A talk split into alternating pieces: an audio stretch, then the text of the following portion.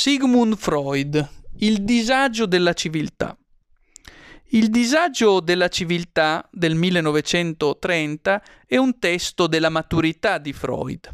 La tesi centrale di quest'opera è quella in accordo con la quale la civiltà è, per così dire, un male inevitabile.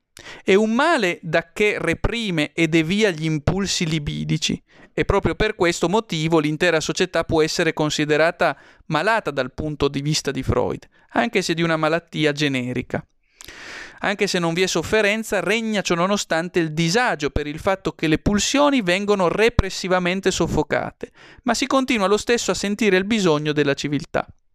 Tale idea, ossia quella di una società a disagio per un eccesso di Apollinio, rievoca fortemente il pensiero di Nietzsche, anche se per il profeta del superuomo questo disagio è eliminabile nel momento in cui si giunge a quello che Nietzsche stesso chiama il nichilismo attivo.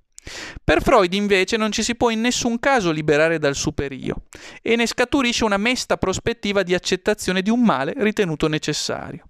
Nonostante queste considerazioni, Freud in vero non è così pessimista come possa tutta prima sembrare, in quanto, benché rifiuti la possibilità ammessa da Nietzsche di uscire dalla società, non rifiuta comunque la prospettiva secondo cui è possibile migliorare la società.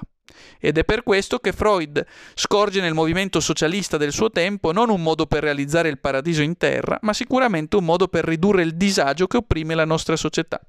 Ancora una volta Freud, nella convinzione che la società possa guarire un poco alla volta attraverso l'assunzione di medicine adeguate, rivela di essere un medico e insieme un filosofo, una categoria anfibia che si nutre tanto della medicina quanto della filosofia e che perciò stesso ha un profilo veramente unico nel panorama della cultura occidentale.